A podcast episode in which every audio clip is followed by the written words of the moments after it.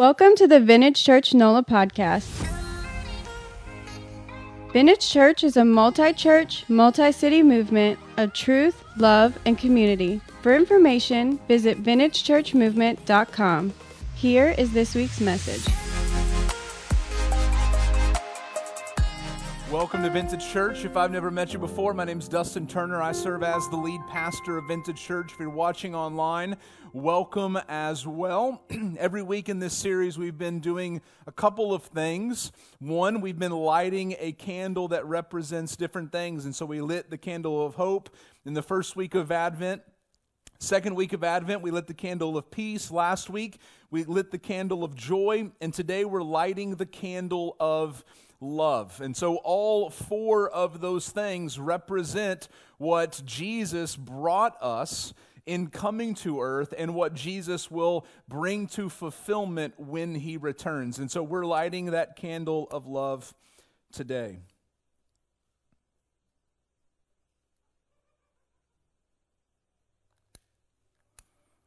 It's not lit yet. There's not enough love yet, okay? There we go. And also, one of the other things that we've been doing is reciting together the Nicene Creed. If you would, stand with me. And in the back of your seat, you'll have this little sheet of paper. It'll also be on the screen. I would encourage you, you might have some questions of like, what are we doing? Why have we been doing this? What do some of these things mean? You are going to find tomorrow, probably in the afternoon, a podcast with me and uh, who I'm calling our now resident theologian, Josh Hagins, talking about the Nicene Creed tomorrow. It's in our After Sunday podcast. If you're interested in that, check it out, and we talk more about this. But let's recite this together. We believe in one God, the Father Almighty, maker of heaven and earth, of all things visible and invisible, and in one Lord Jesus Christ, the only Son of God, begotten from the Father before all ages, God from God, light from light, true God from true God, begotten, not made, of the same essence as the Father. Through him all things were made. For us and for our salvation, he came down from heaven. He became incarnate by the Holy Spirit and the Virgin Mary and was made human. He was crucified for us under Pontius Pilate. He suffered and was buried. The third day he rose again according to the scriptures. He ascended to heaven and is seated at the right hand of the Father. He will come again with glory to judge the living and the dead. His kingdom will never end. And we believe in the Holy Spirit, the Lord, the giver of life. He proceeds from the Father and the Son, and with the Father and the Son is worshiped and glorified. He spoke through the prophets. We believe in one holy Catholic and apostolic church. We affirm one baptism for the forgiveness of sins. And we look forward to the resurrection of the dead and to life in the world to come. Amen. As you sit down, grab your copy of God's Word and turn to the book of Ephesians. If you don't have a copy of God's Word, raise your hand, and our Connect team would love to give you a copy that you can take with you. Ephesians chapter 1. We're going to be reading in verses 15 through 23. And what we've been talking about in this series, Home for Christmas, is this reality that every single one of us, whether we know it or not, we are searching. We've been looking for a way back home.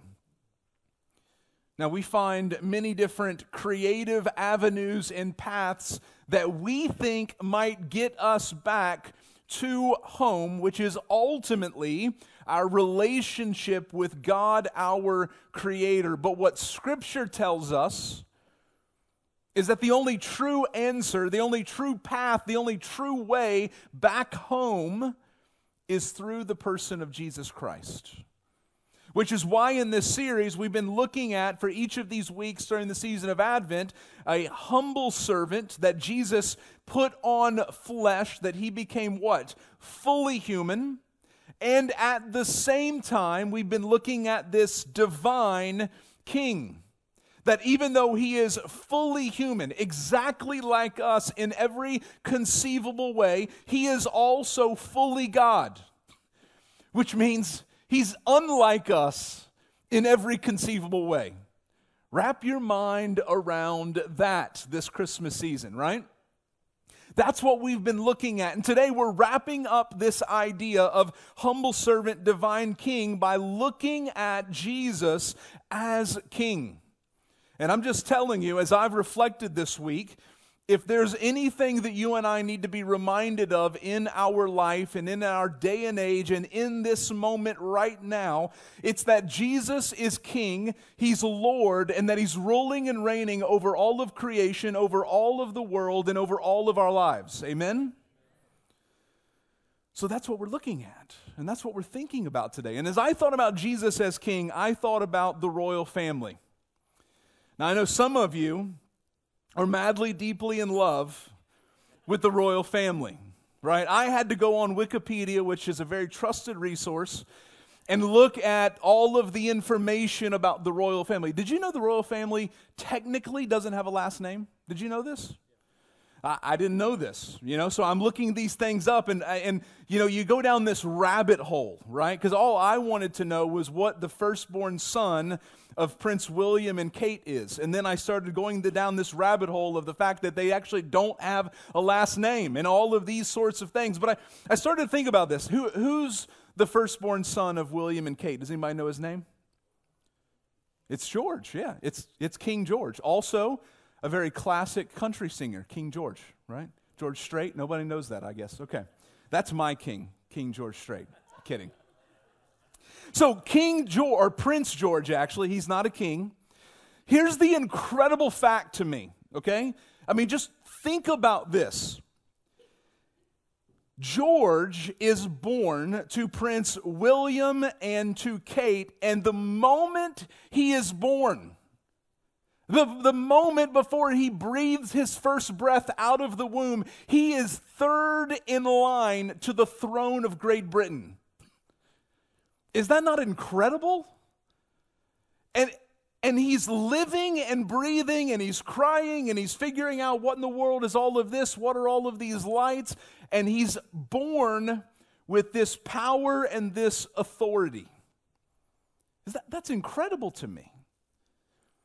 And then I started to think about Jesus born into absolute obscurity. We've already talked about, right? That he was born and he was born in a barn and he was placed in a feeding trough because they didn't have a crib or a, a, a, cradle for him. And he's placed in there. Very few people, the shepherds, maybe a handful of other people, know that he's born. But lying in that manger, in that barn, under those stars, with animals all around and ugly, dirty shepherds coming to visit, right there there in that place is the King of the Jews, and more importantly, the King of the universe. Man, wrap your minds around that. And while in that moment he doesn't look like the king, he is the king ruling and reigning over all of creation, over all of our world, and over all of our lives. That's the Jesus that we celebrate this week, and that's the Jesus that we look forward to coming again. So let's take a look at Ephesians chapter 1, verses 15 through 23. I want to read verses 15 through 19 just to put everything into context for you. But what we're going to be focused on today is verses 20 through 23. That's where I want to lean in and look at how Jesus is king. So let's start in verse 15. Ephesians chapter 1, verse 15. Paul's writing a letter to this church at Ephesus in Asia Minor, and he says this For this reason, because I, because I have heard of your faith in the Lord Jesus and your love toward all the saints, I do not cease to give thanks for you, remembering you in my prayers and here's where he really picks up this God language that the God of our Lord Jesus Christ, the Father of glory, may give you the spirit of wisdom and of revelation in the knowledge of him. By the way, that's what we've been doing in this series. That God, our Father, would give us knowledge and wisdom and revelation of who Jesus, in fact, is. Verse 18 having the eyes of your hearts enlightened that you may know what is the hope to which he has called you, what are the riches of his glorious inheritance in the saints, and what is the immeasurable greatness of his power toward who? Everybody say it. Us. Now I lost my place. There we go. To us who believe according to the working of his great might, the Father's great might. Verse 20. The very might that he's working in us, the power that he's working within us. Look at verse 20. That he worked in who? Everybody say it.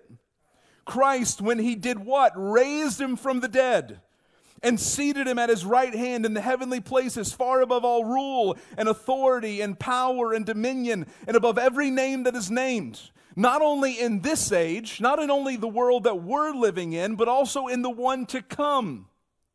Verse 22 And he put all things, not some things, not a few things, all things under his feet and gave him as head over all things to the church, which is his body, the fullness of him who fills all in all. You know the incredible thing about this passage to me? Is this is in the introduction to Paul's letter. This isn't even the body of his work. This is him just like, just saying, hey, I'm so thankful for you, church. And by the way, this is why I'm thankful. All of this incredible language. So, Christ is king because, if you're taking notes, write this down. Christ is king because, number one, he's king because of his life. Now, when I say life, I mean something more than what you and I are living right now. What I mean is he's king because of his resurrected life. Look at verse 20, the beginning of verse 20. Again, it's talking about the power of God, the power of God the Father that He worked in Christ when He raised Him from the dead. Now, I had to really wrap my mind around this. Think about that this week. I don't know if you've realized this, but in these last four weeks, as we've talked about Jesus, we've also been talking about the Trinity. Because you can't talk about Jesus, the second person of the Godhead, without talking about the Father and also talking about the Spirit. And at the same time, you can't talk about the person of Jesus without talking about his full humanity and at the same time his full deity. And so I'm trying to wrap my minds around, around this. And yes, I have a PhD. Yes, I, I teach and I think and I read theology, but sometimes I have to ask for help. So again, I reached out to our resident theologian, Josh Hagins who is, in my mind, way more knowledgeable on the Trinity than I am. And I said, Help me wrap my mind around what's happening in this passage. Because Jesus is fully God, which means what? He always has the life. There's never been a moment in his existence, which, by the way, has been from eternity, that Jesus hasn't had life in him. And so I said, Josh, help me understand how do I explain this to, uh, to us? And he said this to me, and I think it's so powerful. He said, It's a revelation of glory, not a promotion of glory. And what he meant by that, and I think that was original to you, right? You didn't rip off a theologian or a church. Okay, good. It's a revelation of glory, not a promotion of glory. What he meant by that is in the resurrection of Jesus, God did not give Jesus life. But what he did in the resurrection is he simply revealed that Jesus has, from the very beginning, from all eternity, had life. And the resurrection reveals to us that Jesus has this life. It displays God's life giving power. Again, think back to the royals and think back to the royal line. One of the reasons that in royalty they emphasize having an heir is because an heir means their rule what? It continues, it never dies. And so, this reality of having an heir and having a rule that never dies is that their hope is that that rule would never die and that there would be someone on the throne forever. In the same way, Jesus is that life. That there is a hope that there is life forever, for eternity, for all of time. And here's the incredible truth that I think Paul is partially getting at in this passage for you and I is that the life Jesus has, he gives to us. I don't know what you're dealing with this Advent and Christmas season where you're like, you know, I just, ah, I don't want to do this anymore. I'm tired, I'm frustrated, I'm angry, I'm sad, I'm depressed. The life that resurrected Jesus from the dead, if you know Jesus, is in you. You have that life. Look at what Paul says in 1 Corinthians chapter 15. 1 Corinthians chapter 15 is one of those very significant passages in Scripture because here Paul is laying out all the reality and all the truth of the resurrection of Jesus. There were people at Corinth that were saying, well, hey, maybe Jesus didn't rise from the grave. And Paul says, Let me remind you what I told you that he did, that he rose from the grave according to the scriptures, and that because he rose, you and I, we have hope. And look at what he says in verse 20. But in fact, Christ has been raised from the dead, the first fruits. Everybody say, first fruits. The first fruits of whom? Of those who have fallen asleep, or what he means is those who have died. For as by man, that is Adam, our earthly father, came death, by a man has come also, that is Jesus, the resurrection of the dead. For as in Adam all die, so also in Christ shall all be made alive but each in his own order. Christ, the first fruits. Then look at what he says next. Then, this is getting at Jesus as king, at his coming, those who belong to Christ. Then comes the end. Look at the hope that Paul gives us. Then comes the end when he delivers the kingdom to God the Father after destroying every rule and every authority and power. Why? Because he's over all of those powers, he's over all of those authorities. Verse 25 For he must reign until he has put all of his enemies under his feet. The last enemy to be destroyed is death.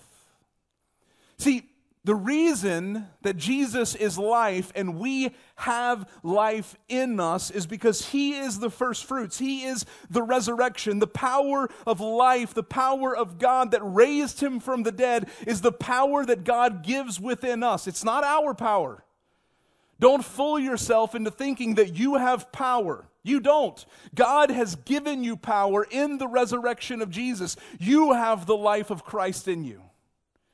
And because you have that life, you have a hope that there will come a day, then yes, we're dealing with death, we're dealing with disease, we're dealing with pain, we're dealing with suffering, we're dealing with challenges, but a day will come when Jesus returns, not as that humble servant, but as that divine king, and he raises all of us up who know him and who have followed him, and he gives us that resurrection life that we experience for all of eternity. By, by the way, that's the hope we have in Christmas.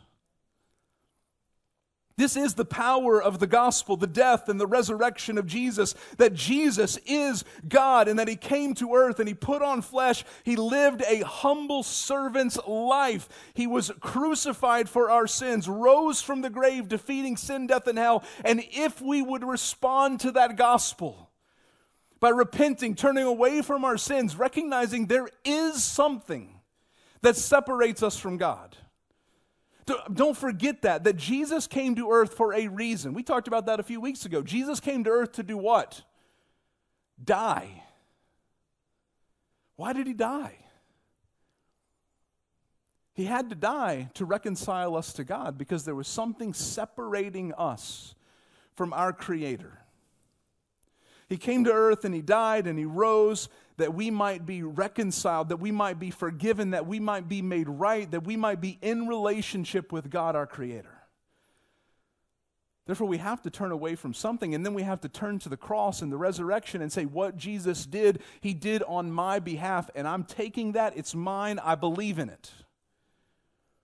And then we publicly confess that because you can't keep your faith hidden. We go under the water being buried with Jesus, we come up out of the water being raised to life.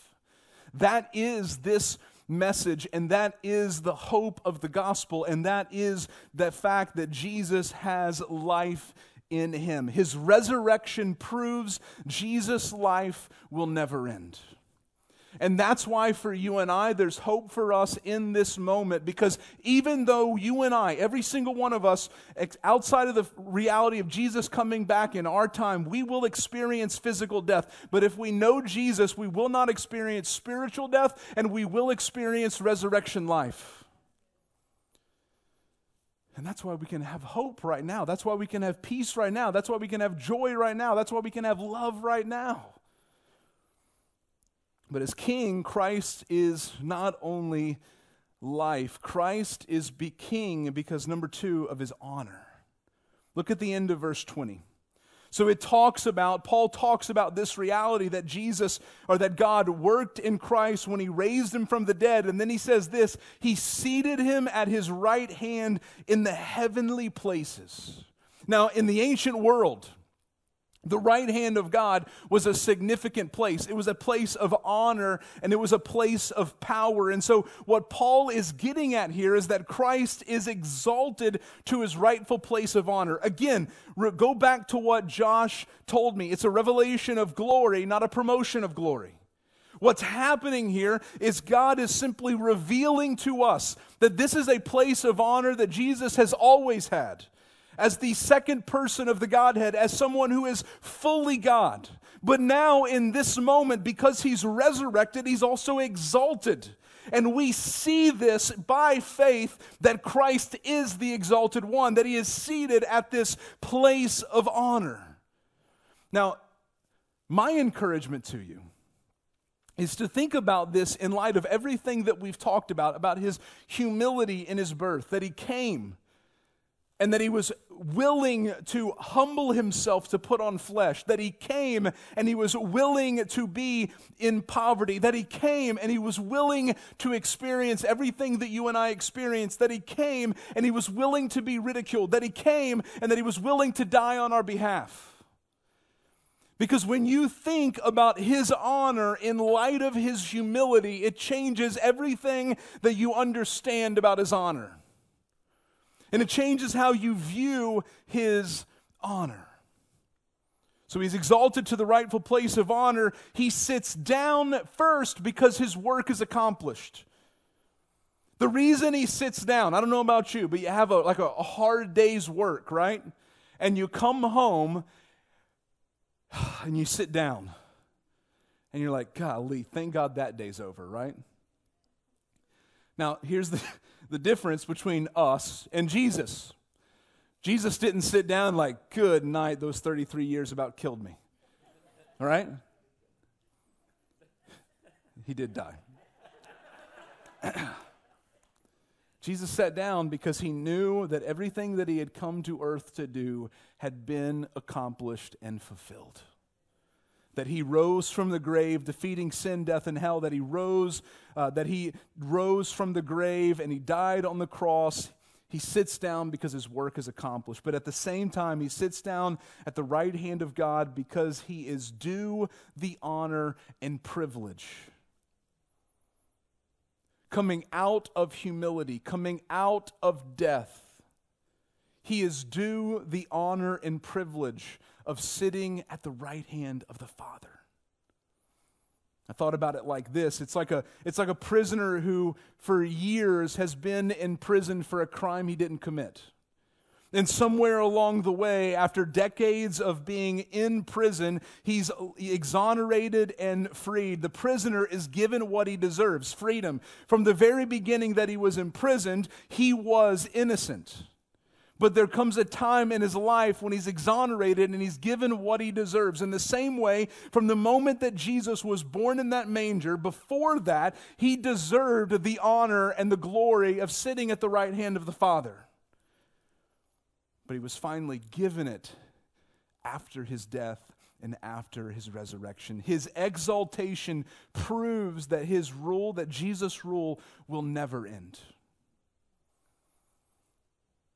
He's seated.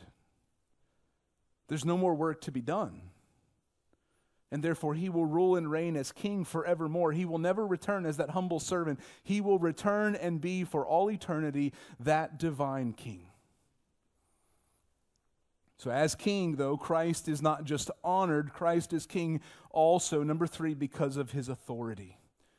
Verses 21 through 22. Paul writes this that he's been seated at the right hand of God, how? Far above all rule and authority and power and dominion and above every name that it's named, not only in this age, but also in the one to come. And he put all things under his feet. That is, the Father put all things under Jesus' feet and gave him his head over all things to the church.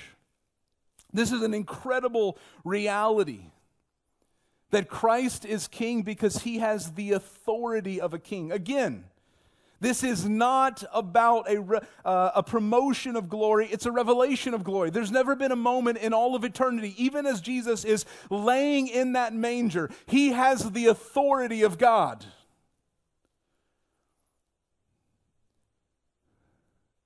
But it's from his exaltation, from his resurrection, that we see this revealed authority. And Christ's authority, it extends beyond humans to the spiritual and the supernatural. When you read commentators talking about what Paul is saying here, when he says rule, authority, power, and dominion, he's not talking about the President of the United States, although that's true. He's not talking about the British monarchy, although that's true. What Paul is getting at is Jesus has authority over every spiritual and supernatural being that you and I can't see. Yes, the angels, those who are for God and fighting with God, but also the demonic that are fighting against God and against us. So, all of the, the evil and the painful things that we're experiencing that are because of Satan's work in our world, in our lives, Paul is reminding us that Jesus has authority over all of that rule and over all of that authority, all of that power, and all of that dominion. It's this reality of living in this now and not yet, which is, which is so painful and so terrible. I mean, the word for it is it sucks, right? That's the word. Because there's this reality that when we've been talking about hope and, and peace and joy and love, we know if you're in Christ, you know this stuff is real. You know you have it. You're like, I know that I've got hope. I know that I've got peace. I know that I've got joy. I know that I've got love. But in this moment, right now, man, it's hard to feel. It's hard to experience. And if we can't feel it, sometimes we think it's not real. This is the now. But we get a, a taste of it. And we, because we get a taste of it, we know that there's something about it. We know it's real. We can't quite put our finger on it, but we know it's real. And the now and the not yet is being reminded is that because Jesus has all authority, because he's king, there will be a moment when we will know that we know that we know that we have hope, peace, joy, and love. Because we're experiencing it in the fullest. It's overflowing from us. There's going to be a moment in eternity when you have all the hope you need. Why? Because you see Jesus face to face. There's going to be a moment in history, in eternity, when you know you have all of the peace you need. Why? Because you see Jesus face to face. There's going to be a moment in all of eternity when you know you have all the joy that you need. Why? Because you're going to see Jesus face to face. There's going to be a moment in eternity when you know that you have all the love that you need. Why? Because you see Jesus face to face. And all of that is true. Every ounce of that is true. Because Jesus has the authority. I don't know about you. You ever gone to a store before or a restaurant and you've received the worst of worst service? And you're like, I'd like to speak to your manager, please. And they're like, I am the manager. And in that moment, I'm like, you've got to be kidding me, right? This happened at AutoZone one time. I replaced a part and that part failed. And they were like, sorry, the part that you replaced isn't under warranty anymore. It was just the original part. I'm like, all your parts are failing. You're not going to cover any of this? And I'm like, Can I speak to your manager? I am the manager. And it was almost like, I am the manager, right? I am the manager. I'm like, You got to be kidding me, right? And in that moment, some of us, at that point, I'm just like, you know what? Give me the most expensive part you have and I'll pay for that because maybe that part will last, right? Some of us are like, okay, give me your supervisor, give me your district manager, give me your president, right? Here's the reality about Jesus' authority He is the ultimate authority. There's no one trying to trump Jesus where it's like, well, if Jesus, I, I, you, you're not doing it for me, I'm going above you. Jesus like, no, no, no, I am the ultimate authority. And the incredible truth for you and I, as followers of Jesus, means that we have direct access to the King of the universe. The King of the universe. You don't have to come to me and tell me something, and you don't like my words and say, Let me speak to your supervisor, which you're like, I, I want to talk to Jesus. You have Jesus. And the reason you have Jesus is because he is king because of his authority. His authority proves Jesus' rule extends over all created things. Everything. This morning, I, I got, I, for whatever reason, I can't sleep anymore. So I wake up, you know, 4 o'clock in the morning, 4.45 in the morning. So I got up this morning at 4.45 and I had some things to do. And so I'm like, I'm going to write tomorrow's Christmas devotional because I'm a little bit behind, you know? I ask the writers that are writing for me to send their stuff a week in advance. I write mine a day in advance, you know? So I'm getting up and I'm writing this devotional and I'm writing about this passage. And one of the things, I'll be honest with you, that I've been reflecting on is uh, Hurricane Ida threw me for a loop. Like, just kind of like spun me out of control. And I'm like, what, what in the world is happening? And I started reflecting on that and this reality that Jesus is king. And I don't know about you, but when I was evacuated on Sunday, I spent 12 hours on my computer in front of WDSU. I don't know if anybody else did that. You, you don't have to raise your hand. That's what I did. So you can experience the lack of faith that your pastor had. So I'm sitting there and I'm watching WDSU and I'm literally watching minute by minute as this hurricane goes by. And the whole reason that I'm watching it is because I'm angry at God that I can't myself, in my own power and my own reliance, shift the track of the hurricane.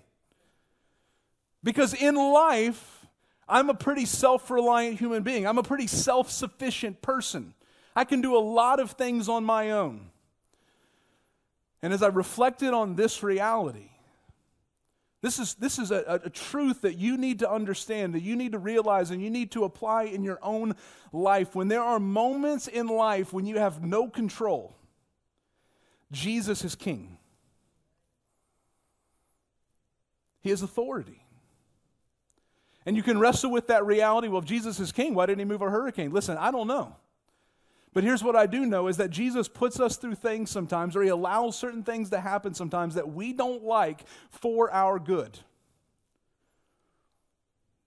And I'm not going to presume to know all of the reasons why Jesus did X or Jesus did Y, but here's what I know about God. Here's what I know about Jesus. Here's what I know about the Holy Spirit. He is good, He is loving, He is all powerful, and He has my best and your best in mind. And so, in the moment when your faith is lacking, remind yourself that Jesus is king because he has authority. His authority proves that Jesus' rule extends over all created things. But ultimately, Christ is king because of his glory. Verse 23.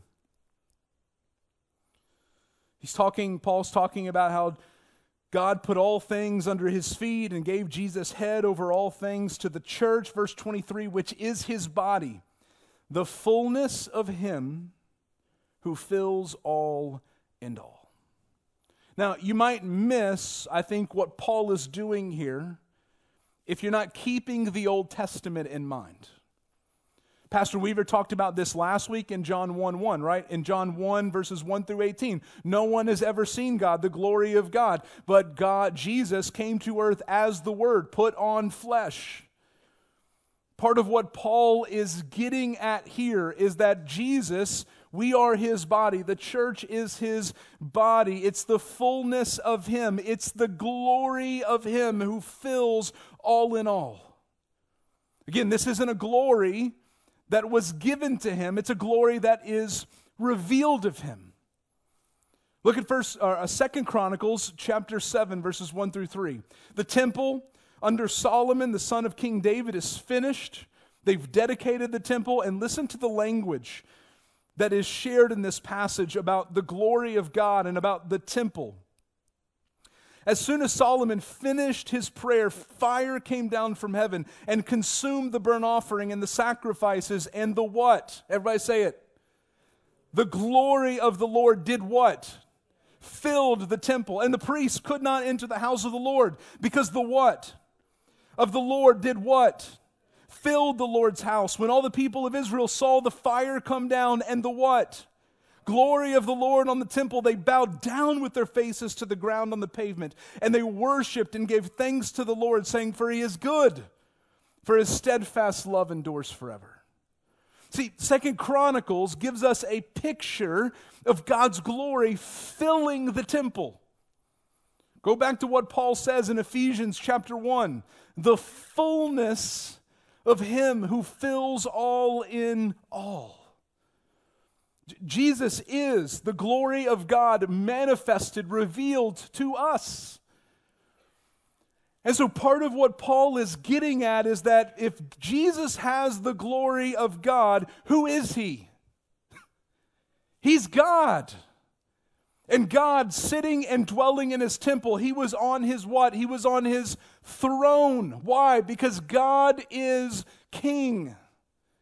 And the idea of glory in the Old Testament, it's this interesting Hebrew word, kabod. Everybody say kabod. And the idea behind this word is that it's about weight or heaviness. Now, when I think about weight or heaviness, I think about like Solomon's or solemn ceremonies. You ever been to Washington, D.C., and to the tomb of the unknown soldier? I don't know if you've ever been there before, but it's this powerful moment when there's complete silence. And these guards, especially when the guards, like, I can't remember what they go, the changing of the guard. It's common sense, right? It's called the changing of the guard because the guards are changing. So the guards are changing, and it's serious. They're not like, you know, tag teaming, like, tag, you're it. I mean, there's a ceremony involved because they're guarding this tomb of individuals who have died in wars that no one knows. And those individuals represent probably hundreds, if not thousands, of people who are MIA. It's a solemn ceremony. You feel the weight of the ceremony. In the same way, part of this idea of glory is that it's weighty, it's heavy. You feel the weight. You know that when you're in the presence of God, you feel the weight of His glory. Now, I know we don't feel that all of the time, but I bet if you're a follower of Jesus, there have been moments when you feel the weight of God's glory. And what Paul is reminding us is that it's here in this moment, just as the Lord's glory filled the temple, now Christ's glory fills all of creation because Christ is God.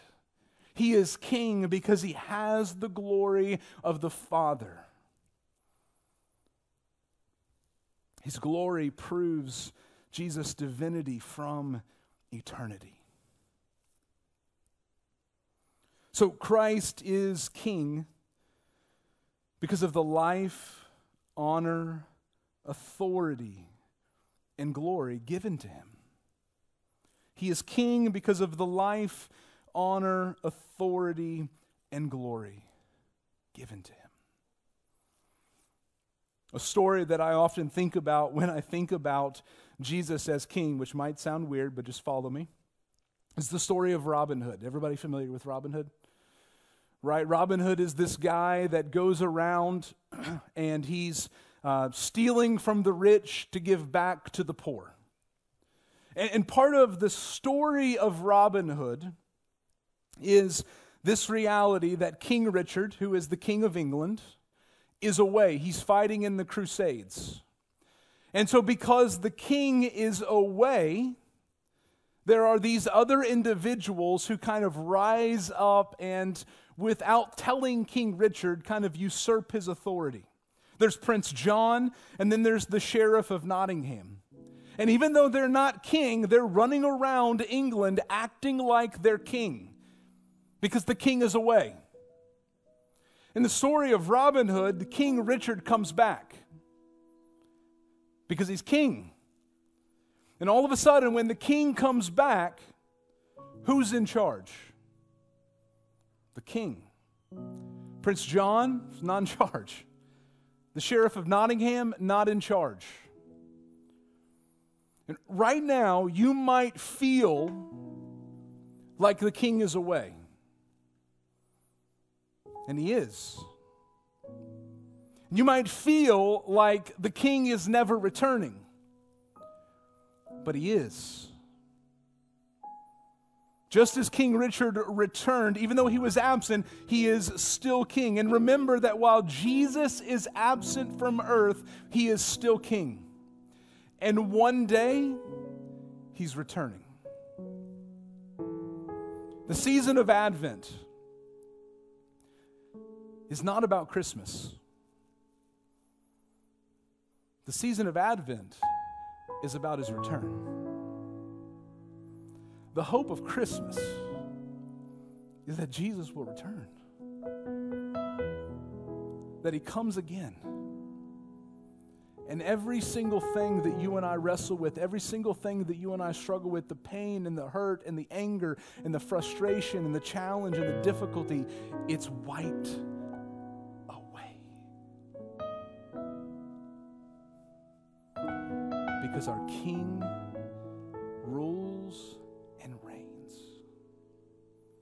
Revelation chapter 21, verses 1 through 4. John writes this He says, Then I saw a new heaven and a new earth. For the first heaven and the first earth had passed away, and the sea was no more. And I saw the holy city, New Jerusalem, coming down out of heaven from God, prepared as a bride adorned for her husband. And I heard a loud voice from the throne saying, Behold, the dwelling place of God is with man. He will dwell with them, and they will be his people, and God himself will be with them as their God. He will wipe away every tear from their eyes, and death shall be no more. Neither shall there be mourning, nor crying, nor pain anymore, for the former things have passed away. The story of Christmas reminds us that when Jesus came and he put on flesh and he was born as a baby and he was born in that stable, in that manger, yes, he brought hope and he brought peace and he brought joy and he brought love. But all of this is a foretaste of what's to come. I want you all to stand with me. And as I read Revelation 21 this week, I went a little farther down and I looked at Revelation 22 20.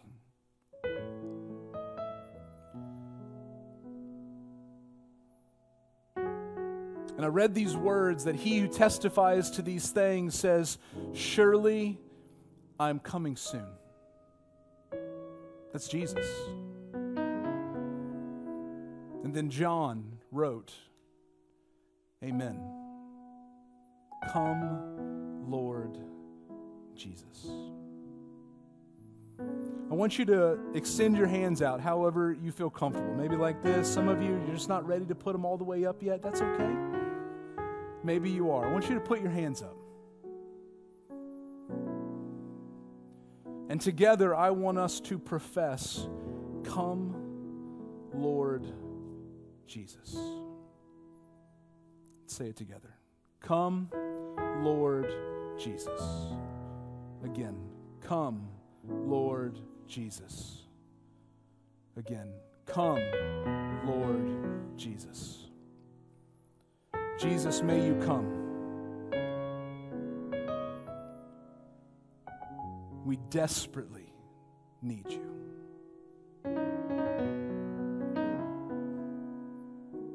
Father, we thank you that you are our God. Jesus, we thank you that you are our King, Holy Spirit. We thank you that you are in us and present with us. Jesus, may those be the words that are on our lips this week. Come, Lord Jesus. We ask all of this in Jesus' name.